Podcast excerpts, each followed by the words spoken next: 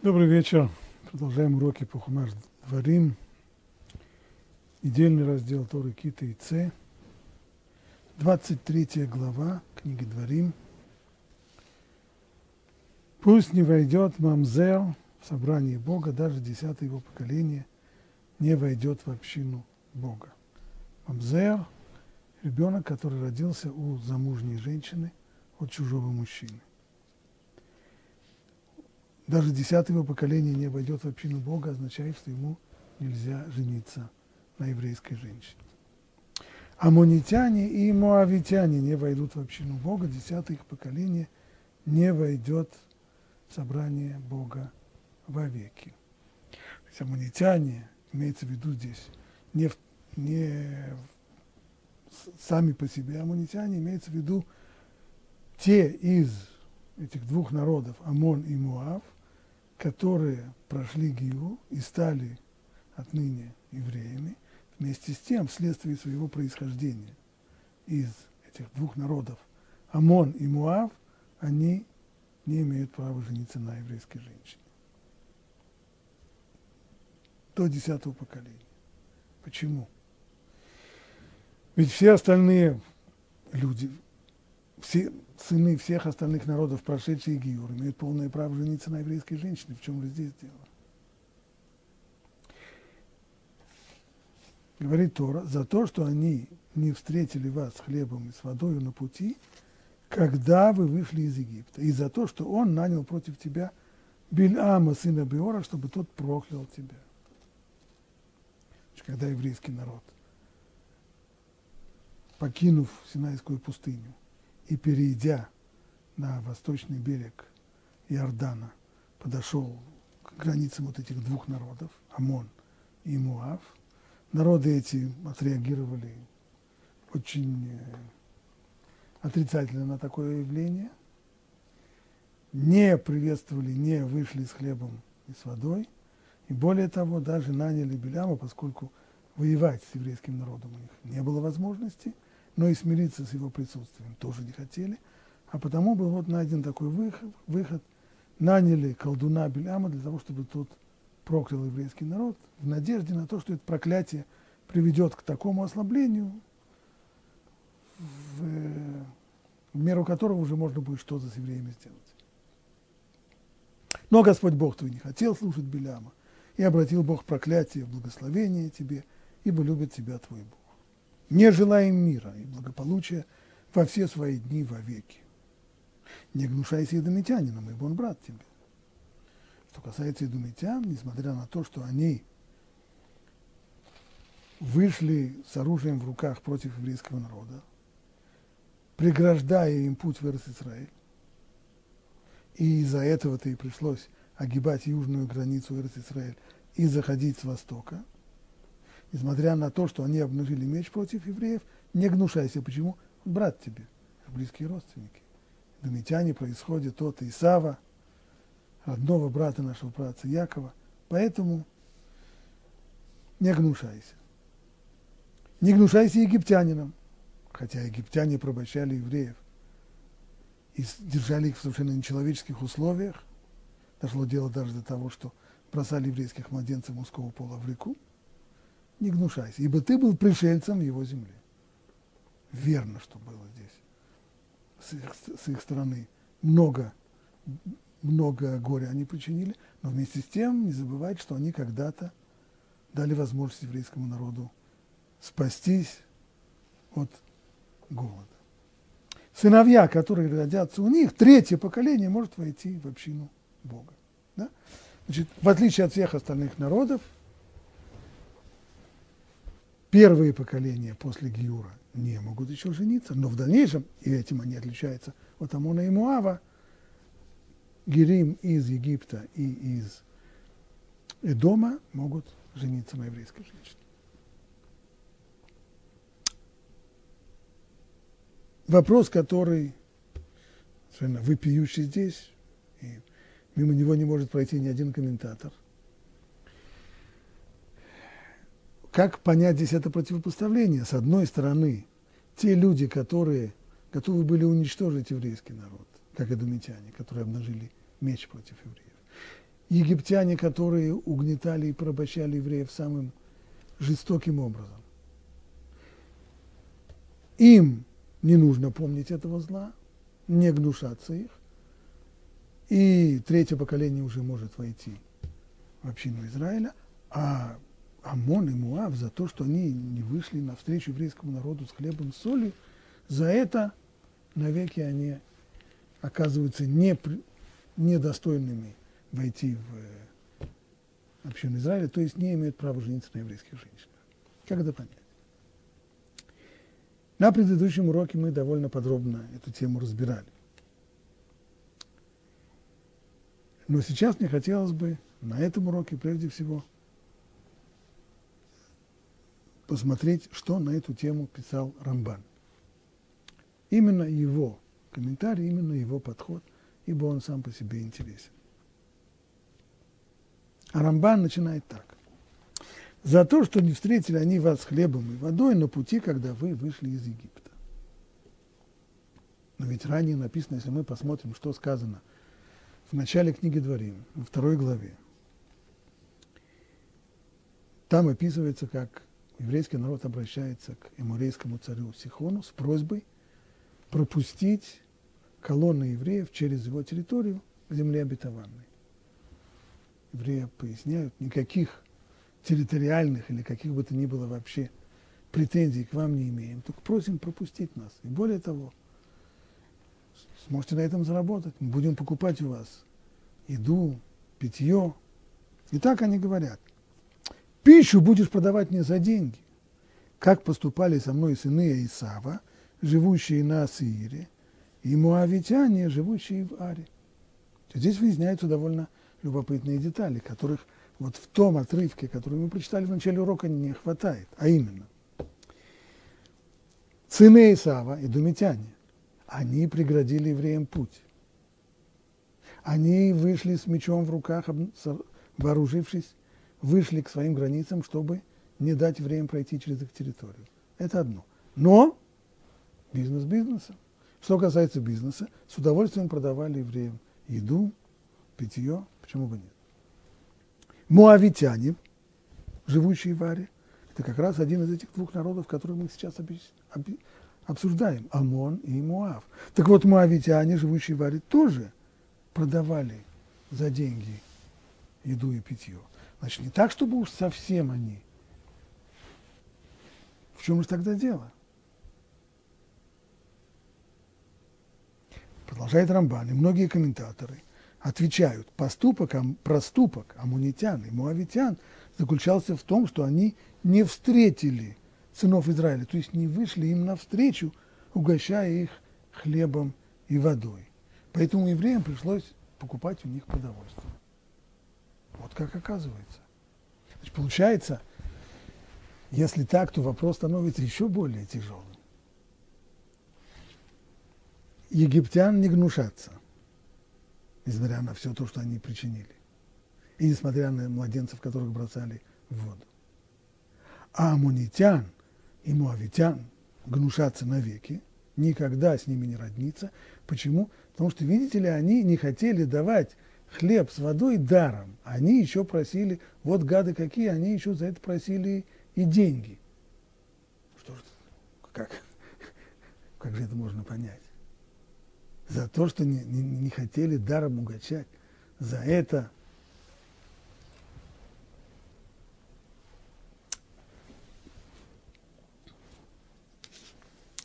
Рамбан вообще не соглашается с таким подходом, с таким комментарием. Это несерьезное объяснение. Что проступок был в том, что они не хотели кормить евреев даром. Ведь проходящему войску достаточно и того, что ему продают продовольствие, когда это необходимо. Если мы посмотрим историю многочисленных войн, а история войн – это практически история человечества. Человечество всегда, когда оно существует, оно только делает, что воюет. Есть считанные годы, которые, в которых не было войн.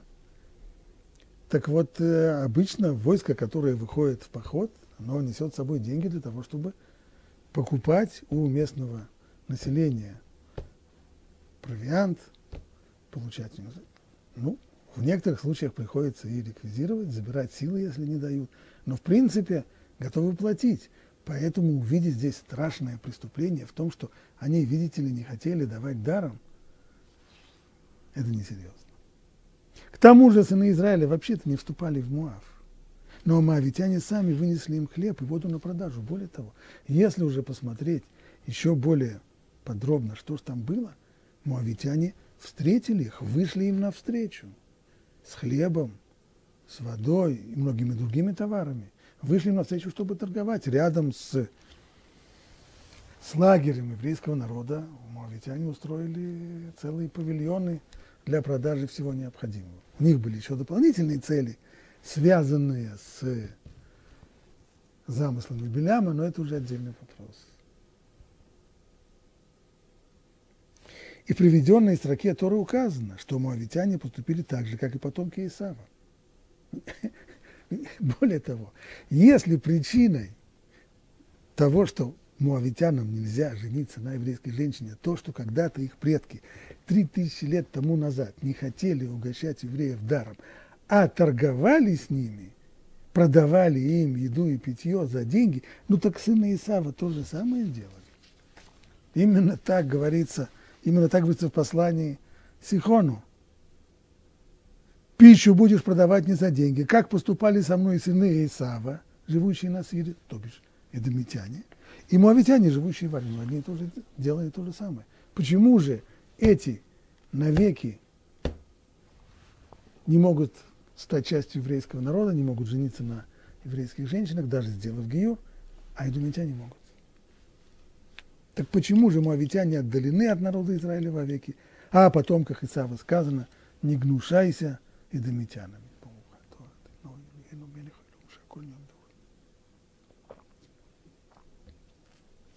И вот здесь Рамбан наконец излагает свой взгляд, как мне видится. Тора отдалила потомков Амона и Муава от сынов Израиля потому, что эти два брата, родные братья, были обязаны отплатить добром потомкам Авраама. Ведь кто такие евреи? Потомки Авраама. Который избавил их отца и их матерей от меча и плена. И в заслугу Авраама Творец спас их от катастрофы. Здесь Рамбан отсылает нас к событиям, описанным в книге Берешит, и давайте посмотрим, что же там сказано.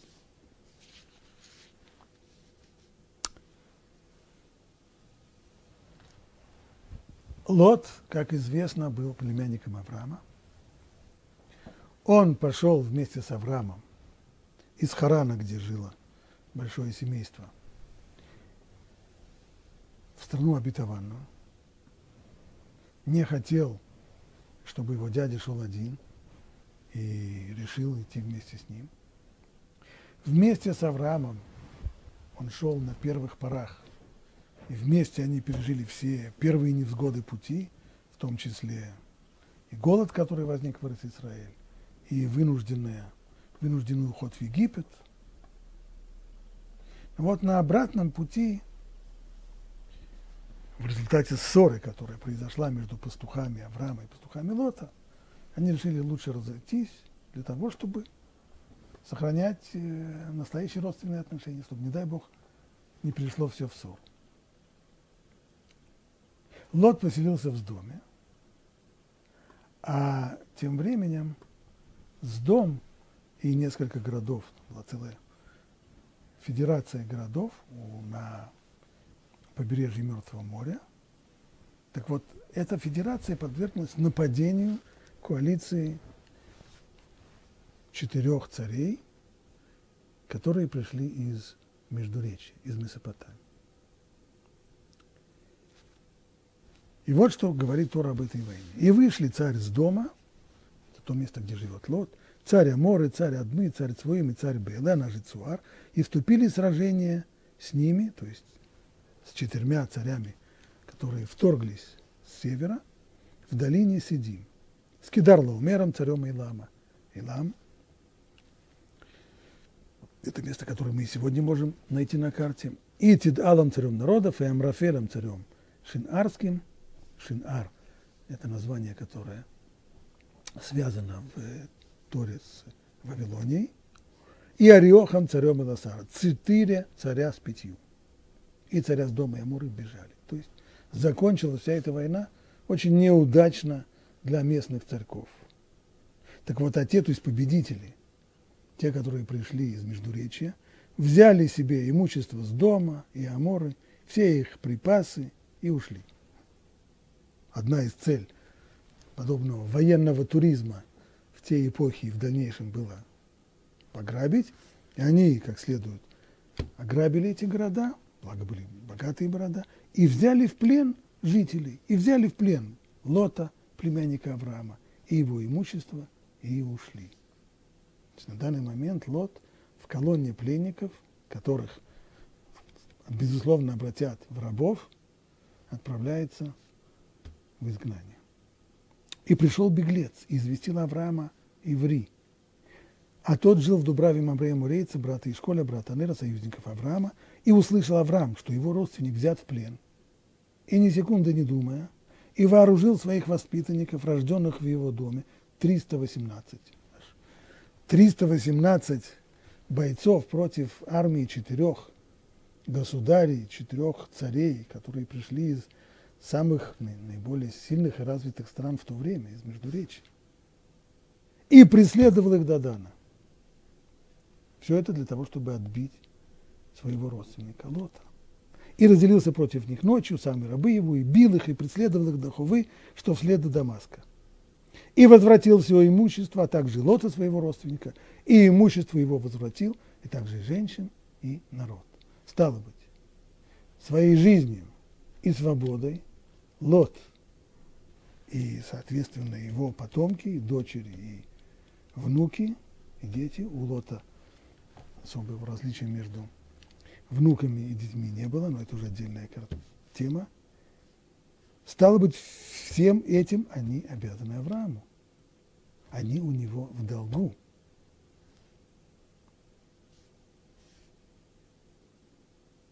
В дальнейшем, когда Лот вернулся и продолжал свою жизнь в доме, с дома он не покинул,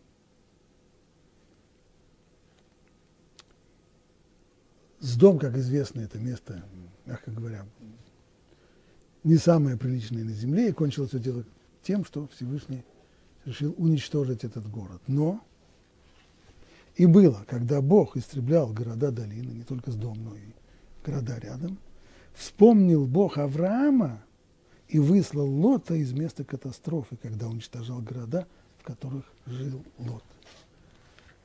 Второй раз Лот должен был погибнуть, на этот раз не от меча завоевателей, не в плену, ни в порабощении, ни в рабстве. Он должен был погибнуть в результате той катастрофы, которая произошла с городами, бывшими у берега Мертвого моря, когда все они перевернулись, все они были уничтожены вместе с их жителями. Лот остался жить, благодаря чему? И вспомнил Бог Авраама, и выслал Лота из места катастрофы, когда уничтожал. Стало быть, единственное, почему Лот остался в живых, сам он не,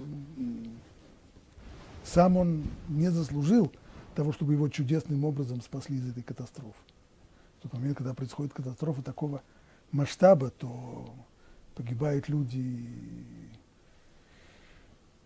не только, не только те, которые того заслужили, но и те, которые живут вокруг. И нужны очень большие заслуги для того, чтобы чудесным образом избежать гибели в таком масштабном бедствии. Лот избежал гибели. Благодаря чему? Не благодаря своим заслугам, а благодаря заслугам Авраама. Стало быть, потомки Лота уже дважды обязаны Аврааму своим, самим своим существованием, самой своей жизнью и свободой. Поэтому, пишет Рамбан, как мне видится, Тора отдалила потомков Амона и Муава от сынов Израиля, потому что эти два брата были обязаны оплатить добром потомкам Авраама, который избавил их отца и их матерей от меча и плена. И Амон, и Муав, сыновья, народы, которые произошли от Лота, племянника Авраама, и в заслугу Авраама Творец спас их от катастроф. Они были обязаны отплатить сынам Израиля добром, а отплатили злом. Где я вижу, что они отплатили злом? Один из народов нанял против сынов Израиля Беляма, сына Беора. Это моавитяне. Не оба народа в этом участвовали. Амон, амунитяне во всей этой затее участия не приняли. Это была идея только муавитян. Это сделали муавитяне. А второй, то есть амунитяне, не встретил евреев с хлебом и с водой, когда они приблизились к его рубежам. То есть даже выйти навстречу евреям с тем, чтобы продать им хлеб и воду, амунитяне не были готовы. Как написано, ты подходишь ныне у границ Муава, около Ара. Когда приблизишься к сынам Амона, так не враждуй с ними и не задевай их. Только приблизившись к границам Амона, можно было встретить амунитян. Но когда евреи встали лагерем у границ Муава, то амунитяне не вышли им навстречу. Единственные, кто продавали им хлеб и воду, были муавитяне. Амон нет. Стало быть, каждый из этих народов, и Амон, и Муав, вместо того, чтобы отплатить потомкам Авраама за то добро, которое они получили за, за свою жизнь и существование, вместо этого они отплатили злом.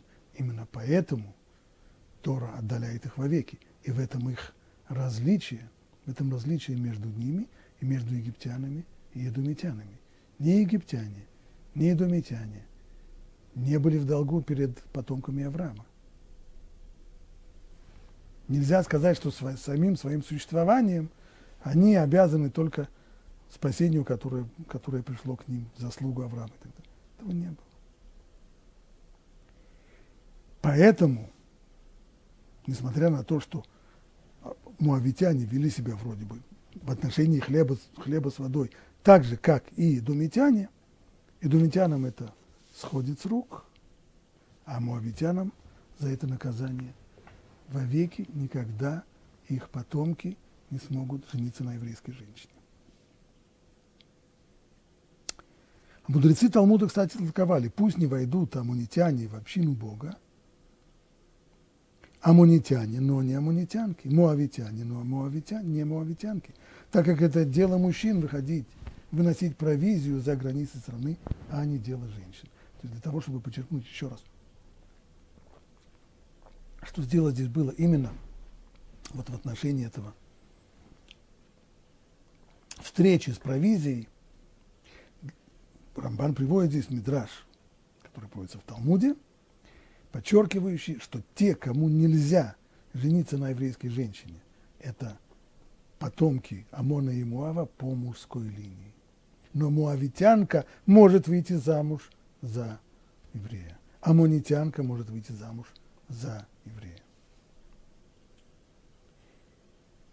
Согласно простому смыслу, выражение то, что написано дальше, Рамбан комментирует, не желая мира и благополучия во все дни навеки. Так вот, согласно простому смыслу, эти слова означают следующее. Несмотря на то, что эти народы вышли, как и вы, из семьи вашего праца Авраама, дальние родственники. И для него их братец Лот был как брат. Так Авраам относился к своему племяннику, как брат.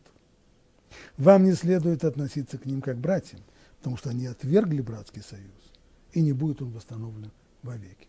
Это уже все. Это уже отрезанный ломоть.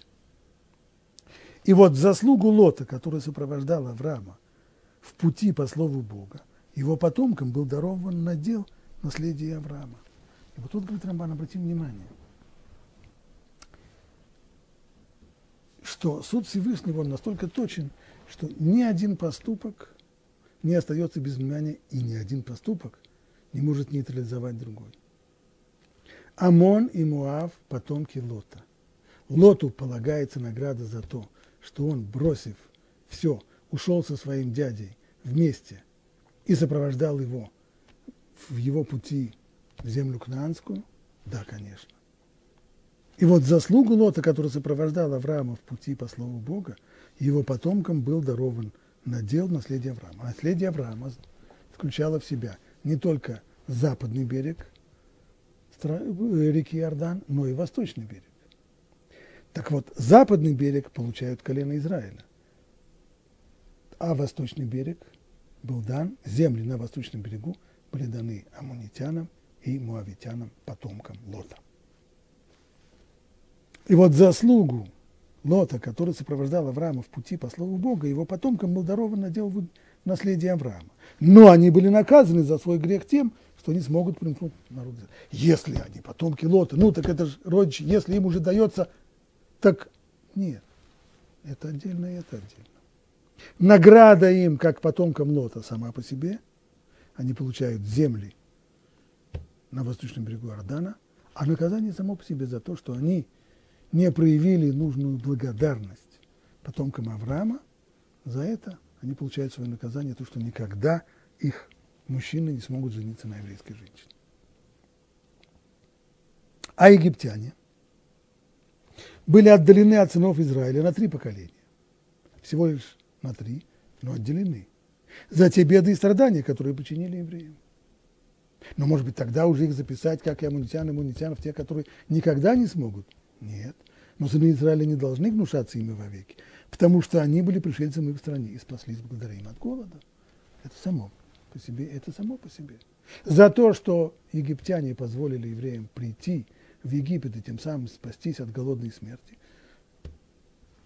за это, безусловно, им полагается награда. То, что потом, через десятки лет, они поработили евреев и держали их в нечеловеческих условиях, за это полагается наказание. Но это само по себе, это само по себе.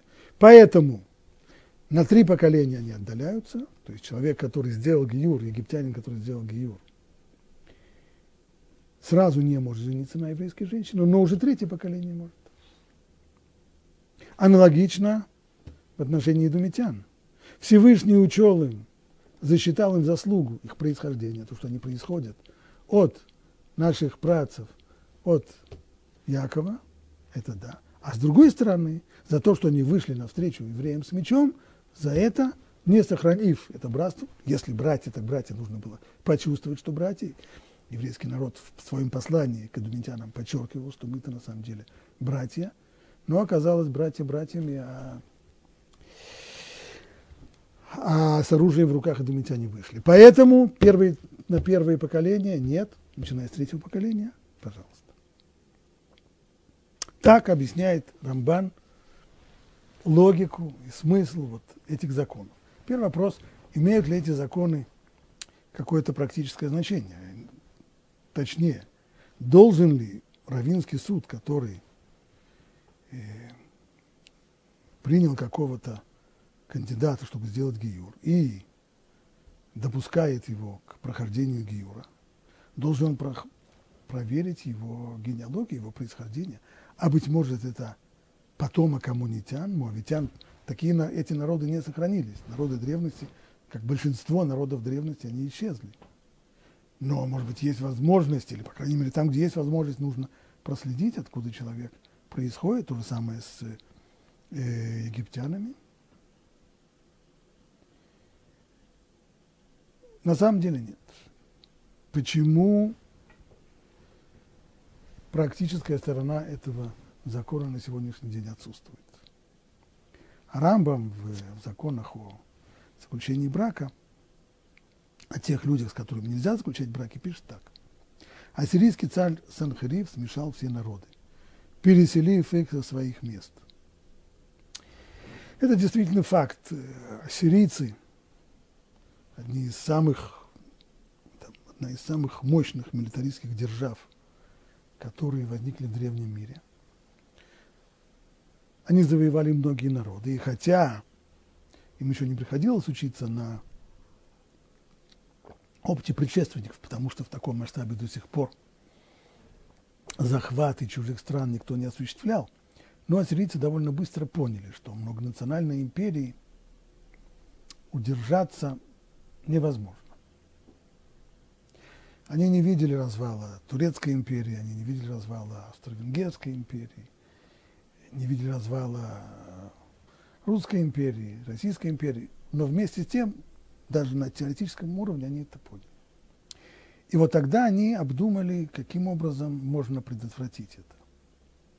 И пришли к выводу, что необходимо каким-то образом стереть национальную идентификацию завоеванных народов. И сделали это путем, решили это сделать путем разрыва связи между народом и землей, которой он жил. Поэтому, завоевав какую-то определенную страну, они сгоняли население этой страны и переселяли его на другое место. А на том месте, куда переселяли этих людей, оттуда народ угоняли тоже и переселяли их на третье место. И вот таким образом совершалось невероятное, невероятное смешение народов. Просто весь Ближний Восток, это вот колыбель человеческой цивилизации, превратился под властью ассирийцев в невероятный такой винегрет, в салат из различных народов. Поэтому египтяне, живущие сегодня в стране Египта, продолжает Рамбам, это другой народ, так же, как и думитяне, живущие в Идоме. И поскольку четыре народа, с которыми запрещено вступать в брак даже после Гиюра, смешались с другими народами, братки с которыми разрешены, то отныне разрешены все. Ибо следует предположить, то есть с точки зрения Аллахи мы, нет у нас возможности выяснить, человек, который приходит делать гиюр,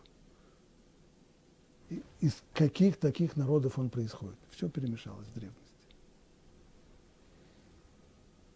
Мы не можем узнать, а ну как к нему относиться. Ведь есть же сомнение, быть может, в его жилах течет муавитская, амунитская или еще какая-нибудь там кровь. Правило, каким образом мы относимся, то, что называется хазака, правила отношения к этому сомнительному субъекту. Мы говорим, что принявшее еврейство происходит от большинства народов. Большинство народов в мире, те, которых, на которых есть ограничения, это всего четыре народа, египтяне, думитяне, моавитяне, аммонитяне. Все остальные, масса народов, представляет собой абсолютное большинство. Поэтому мы в данный момент идем за большинством. И поясняет этот закон Репшимшин Файлир в своем комментарии о том, что мужчинам Амона и Муава даже после Гиюра нельзя жениться на еврейских женщинах. И этот запрет остается вовеки. Но только он остается теоретическим. Женщинам этих народов после Гиюра разрешено выходить замуж за евреев. И эдомитянам, и египтянам разрешалось заключать браки с евреями в третьем поколении. Однако после ассирийских и вавилонских завоеваний истинные жители Амона, Муава и Дома и Древнего Египта были изгнаны из своих стран и расселились среди других народов и смешались с ними. В результате потомки перечисленных здесь народов не могут быть идентифицированы. И стало быть, с того времени любой нееврей, который прошел Гиюр, включая жителей современных территорий, которые когда-то известных, если мы знаем, вот человек живет на той территории, где когда-то жили Амон, Муав и Дом, даже тот, кто живет там. Пройдя Гиюр, он может жениться, может заключать брак с евреями в соответствии с принципом. И принцип этот в Талмуде звучит так. Коль де париш, мируба париш. То есть все то, что отделилось от какой-то группы, считается принадлежащим большинству в этой группе. Как говорит Талмуд, представим себе ситуацию, в которой человек находит на улице сверток, в котором кусок мяса. Вопрос, мясо кошерное или нет.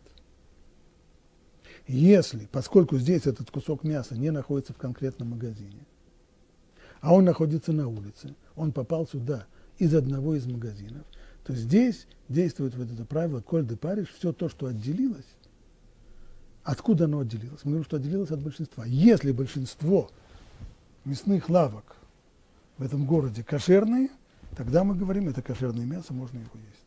Если большинство мясных лавок в этом городе не кошерные, нельзя этого есть. То же самое и здесь. Человек отделился. Он отделился от всех народов и пришел в Бейдин и просит сделать ему гиюр. Он отделился, откуда он отделился? От большинства. Большинство в мире не амонитяне, не муавитяне. Стало быть, ему после гиюра можно жениться на еврейской женщине.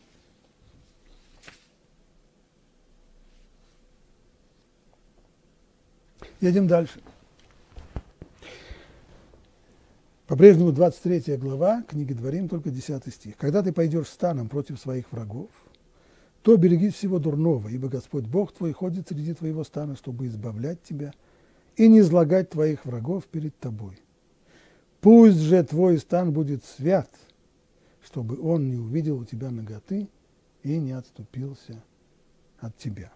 Вот такое здесь требование – когда ты выходишь станом против своих врагов, то береги всего дурного. Вроде вообще всего дурного Всегда нужно избегать. Но здесь это особо подчеркиваю. Почему именно здесь?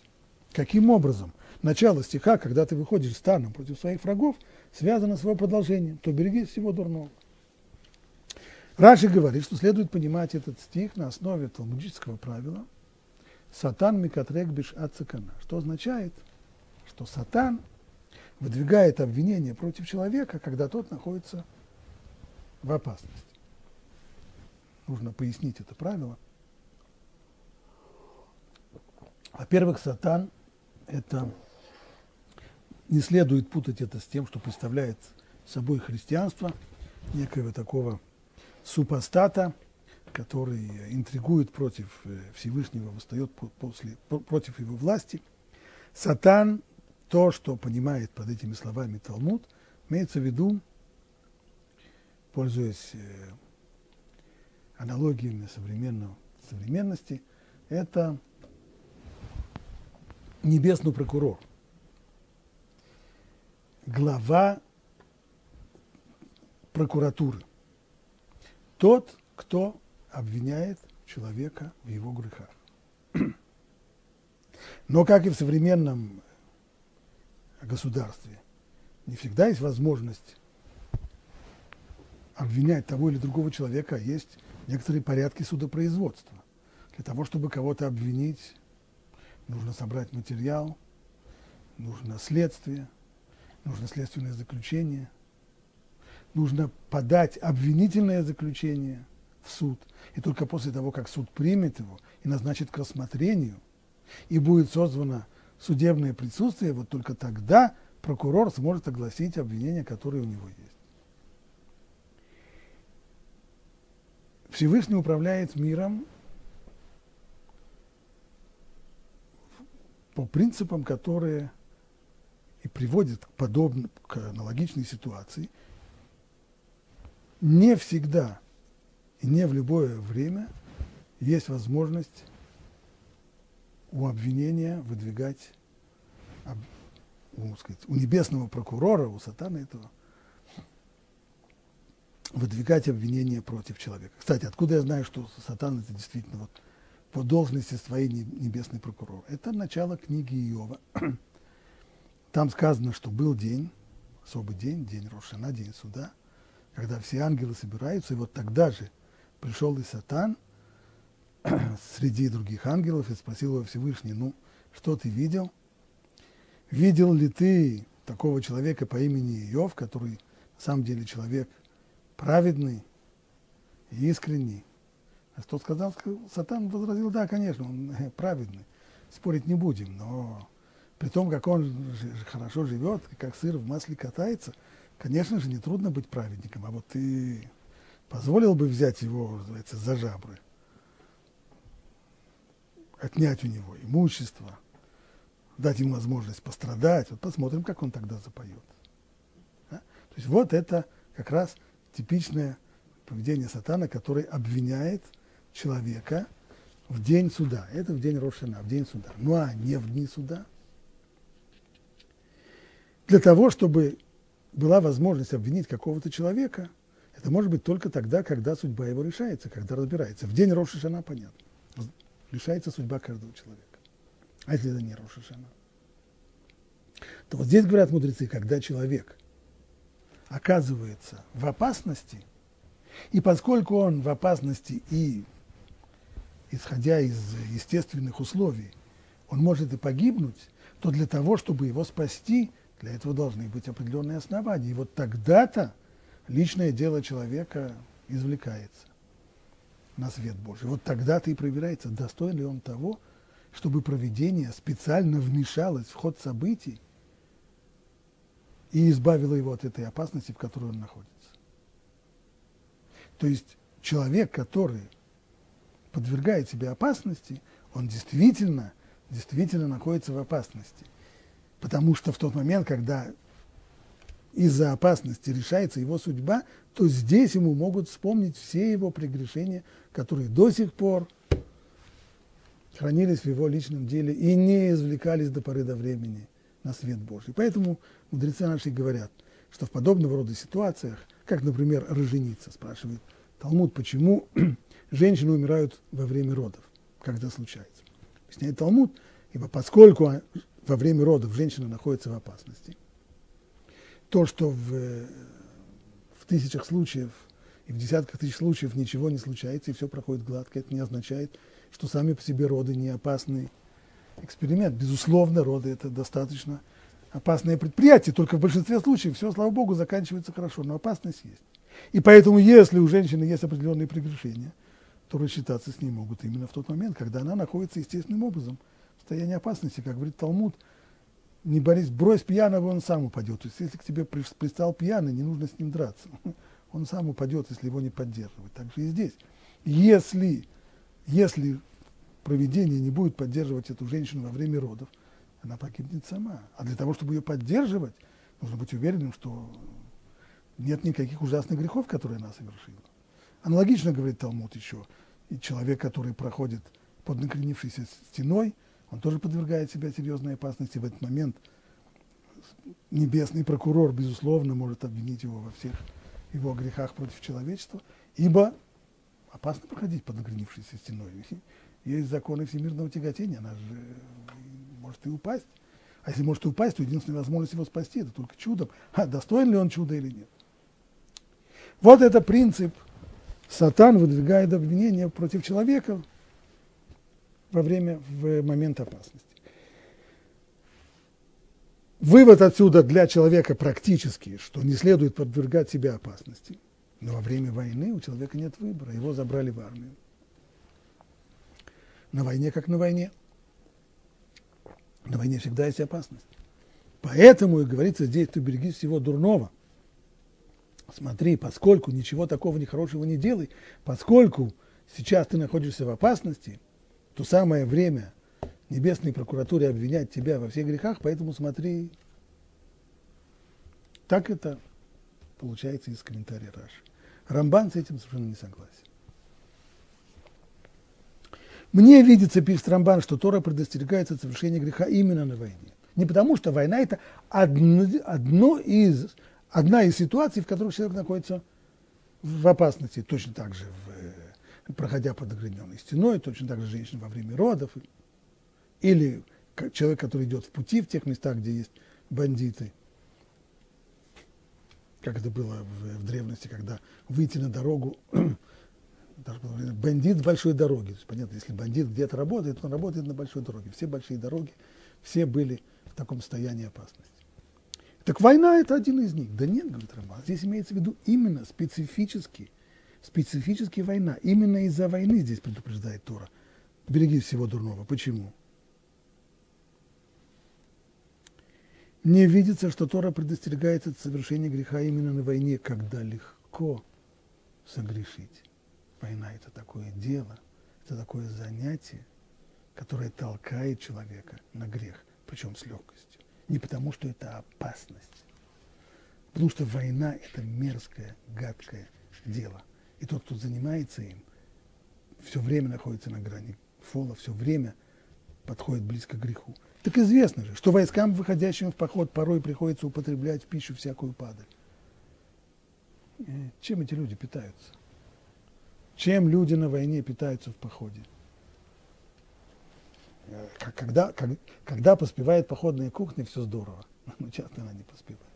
И тогда питаются чем попало. Кошерное, не кошерное. Едят все, что есть. Они грабят и занимаются разбоем. Ну, э, естественно, как же так? Война и не пограбить. Основная цель. Почему всегда на протяжении веков так нетрудно было найти наемников, которые вступали в наемные армии, готовы были воевать, рискуя жизнью, с надеждой на пограбить. И не стыдятся разврата и других мерзостей. Ну, а сказать, грабить, а не насиловать, как же так можно? Это часть, э, часть военных приключений. И даже самые порядочные из воинов ожесточаются при столкновении с врагом. Есть такой замечательный рассказ Исаака Бабеля. Писатель, который написал немало нехороших рассказов антиеврейских, но один этот рассказ, он очень-очень точно. Называется «Мой первый гусь».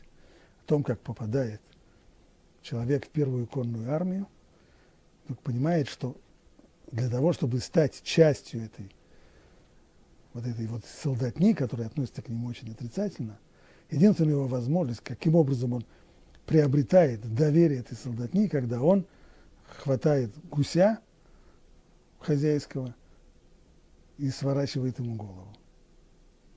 О, а это наш человек.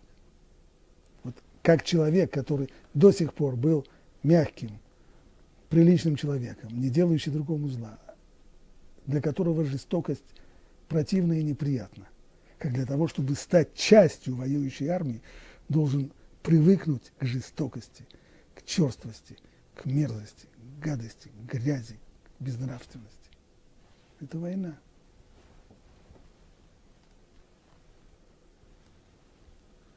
Бывает так, что проходит несколько лет без войны, люди немножко забывают, что такое война, и начинается пафос патриотического воспевания военных подвигов и так далее.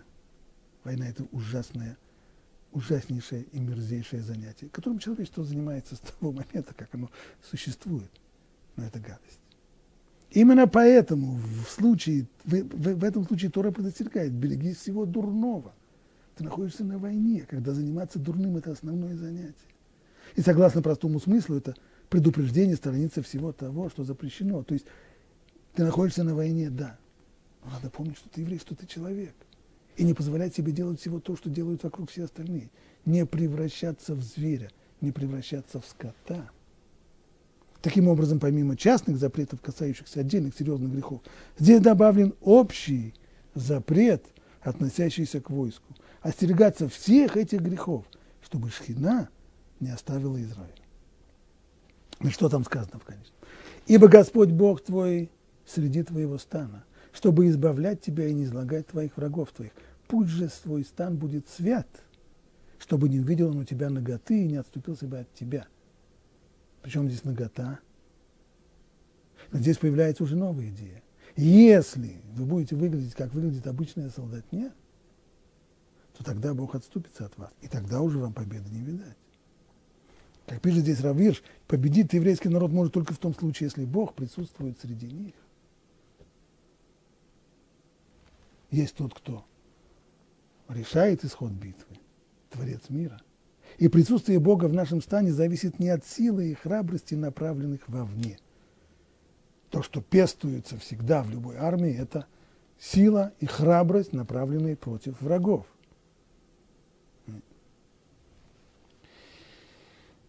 Победа зависит не от этого. А в чего?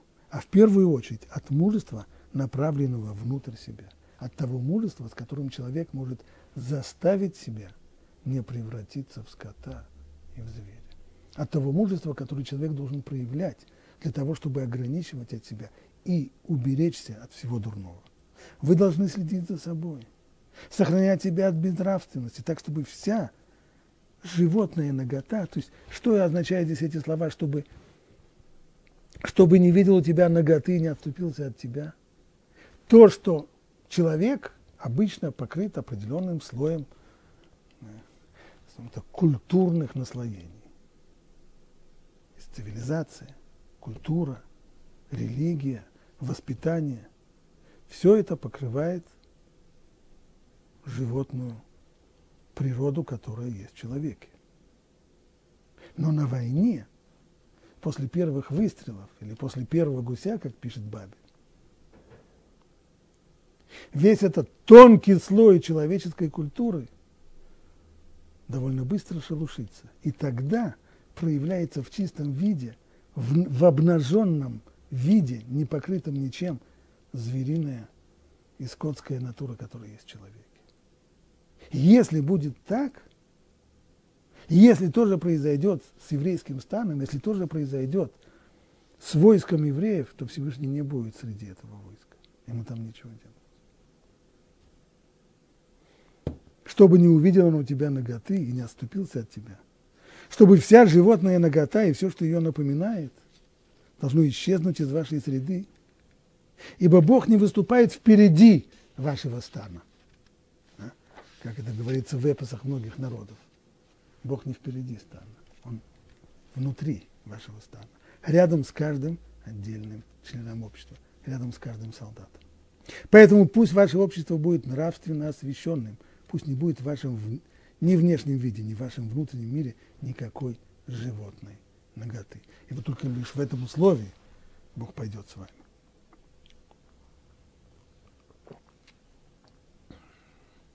Ну и, наконец, последний отрывок, который успеем сегодня.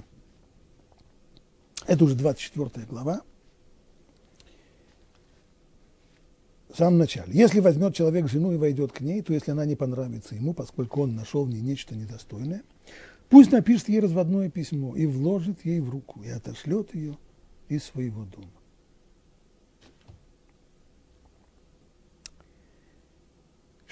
Первая идея, которая высказана здесь, во-первых, развод возможен. Это раз. Во-вторых, развод проводится не благодаря, то есть это должно, идея развода должна быть выражена не устно человеком, а должна быть записана. Концепция развода должна быть изложена письменно, обдуманно и намеренно в каждом ее слове. Это два. Третье. Каковы могут быть причины развода? Прочитаем еще раз. Если возьмет человек жену и войдет к ней, то если она не понравится ему, поскольку он нашел в ней нечто недостойное. Непонятно. Если достаточно для развода то, что она ему не нравится, то есть перестала ему нравиться, то зачем писать дальше, нашел в ней нечто недостойное? А если то, что она ему не нравится, не может быть причиной для развода, а должно быть что-то объективное, нашел в ней нечто недостойное, то тогда зачем написано, что она не понравится ему? И если, как это толкуют некоторые, что имеется здесь в виду, что-то недостойное, кстати, это то же самое слово, которое упомянуто в предыдущем отрывке, который мы изучали, эрват давар, то есть не, нечто обнаженное, если имеется в виду здесь, под этим словом подразумевается супружеская измена, тогда какое дело нравится, не нравится? С женой, которая изменила мужу, нельзя продолжать жизнь. Муж обязан развестись с ней. Что здесь имеется в виду? В Талмуде, в трактате Гетин, в Мишне приводится три мнения о, о том, что может случи, служить причиной развода.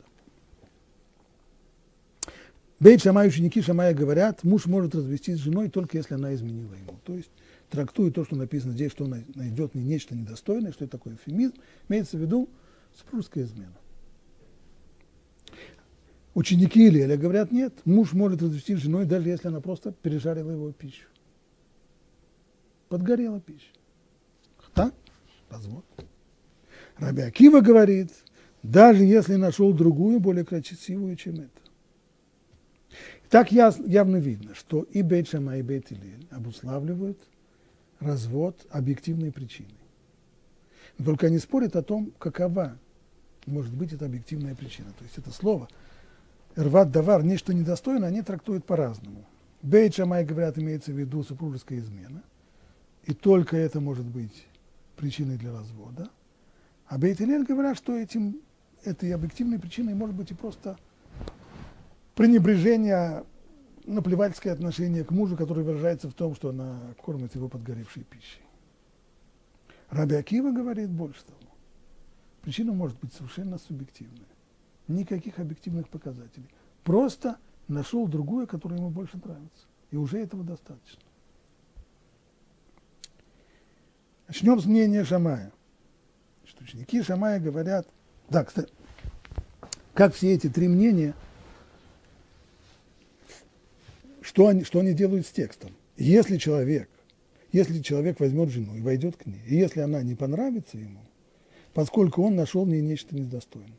Значит, по пониманию Бейт Шама и Бейт Илель, причина – это то, что он нашел в ней недостойное. И тогда то, что она не понравится, ему имеется в виду так. Если она не понравится ему вследствие того, что он нашел в ней нечто недостойное. Но причина была, должна быть то, что нашел и нечто недостойное. По Раби Акиве это не так. Причина развода, то, что она не понравится ему, перестала ему не нравиться. Это один случай. Второй случай, если нашел мне нечто недостойное. А в этом случае это уже не его право на развод, А в этом случае это уже обязанность. То есть Тора дает здесь два случая развода. В одном случае муж обязан развестись, именно так поясняет здесь Раши в этом месте, по мнению Раби Акива, что если он нашел в ней нечто недостойное, то есть была супружеская измена, то здесь развод – это обязанность. Если же не понравилась она ему, то есть причина чисто объективная, тогда это право мужа развестись со своей женой. Два дополнительных здесь вопроса. Если, по мнению Бейт Шамай, единственная возможная причина для развода – это супружеская измена, то зачем тогда Тора говорит, то если она не понравится ему, даже если она ему очень нравится, даже если муж смирился с изменой и снова испытывает к изменившей жене самые нежные чувства, что не поможет, закон есть закон, он должен с ней развестись.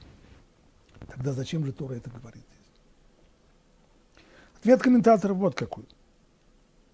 Что Тора здесь хочет только сказать, что поскольку развод с изменившей женой неизбежен, и человек обязан это сделать, то лучше бы, чтобы он это сделал в тот момент, когда он еще на нее сердится, когда она ему не нравится, когда он к ней испытывает отрицательные чувства.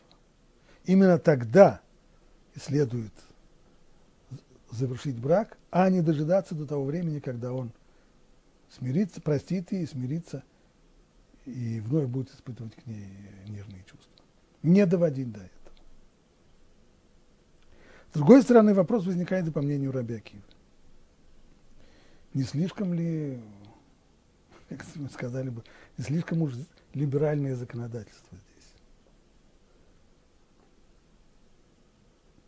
что причиной для развода может быть просто то, что нашел другую, которая нравится больше, по чисто субъективным причинам.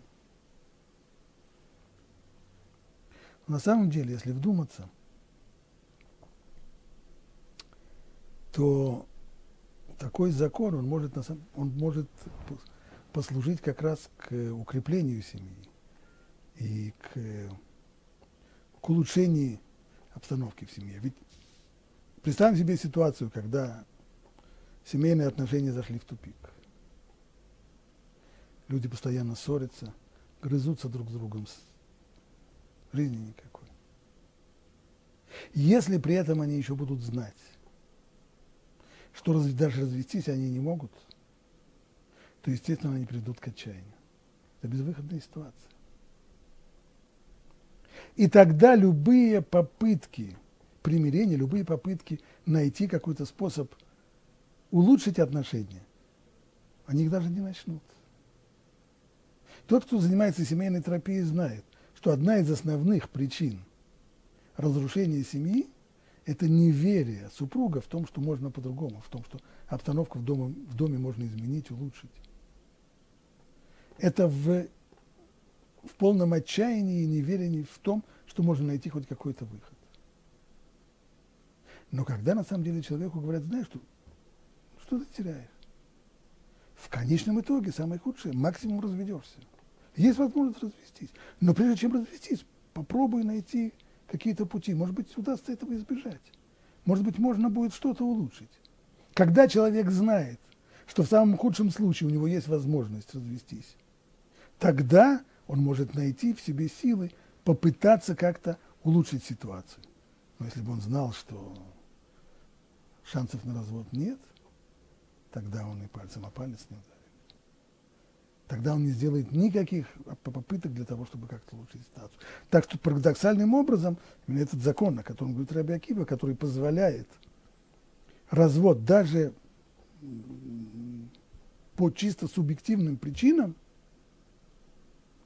именно этот закон может помочь во многих случаях сохранить семью.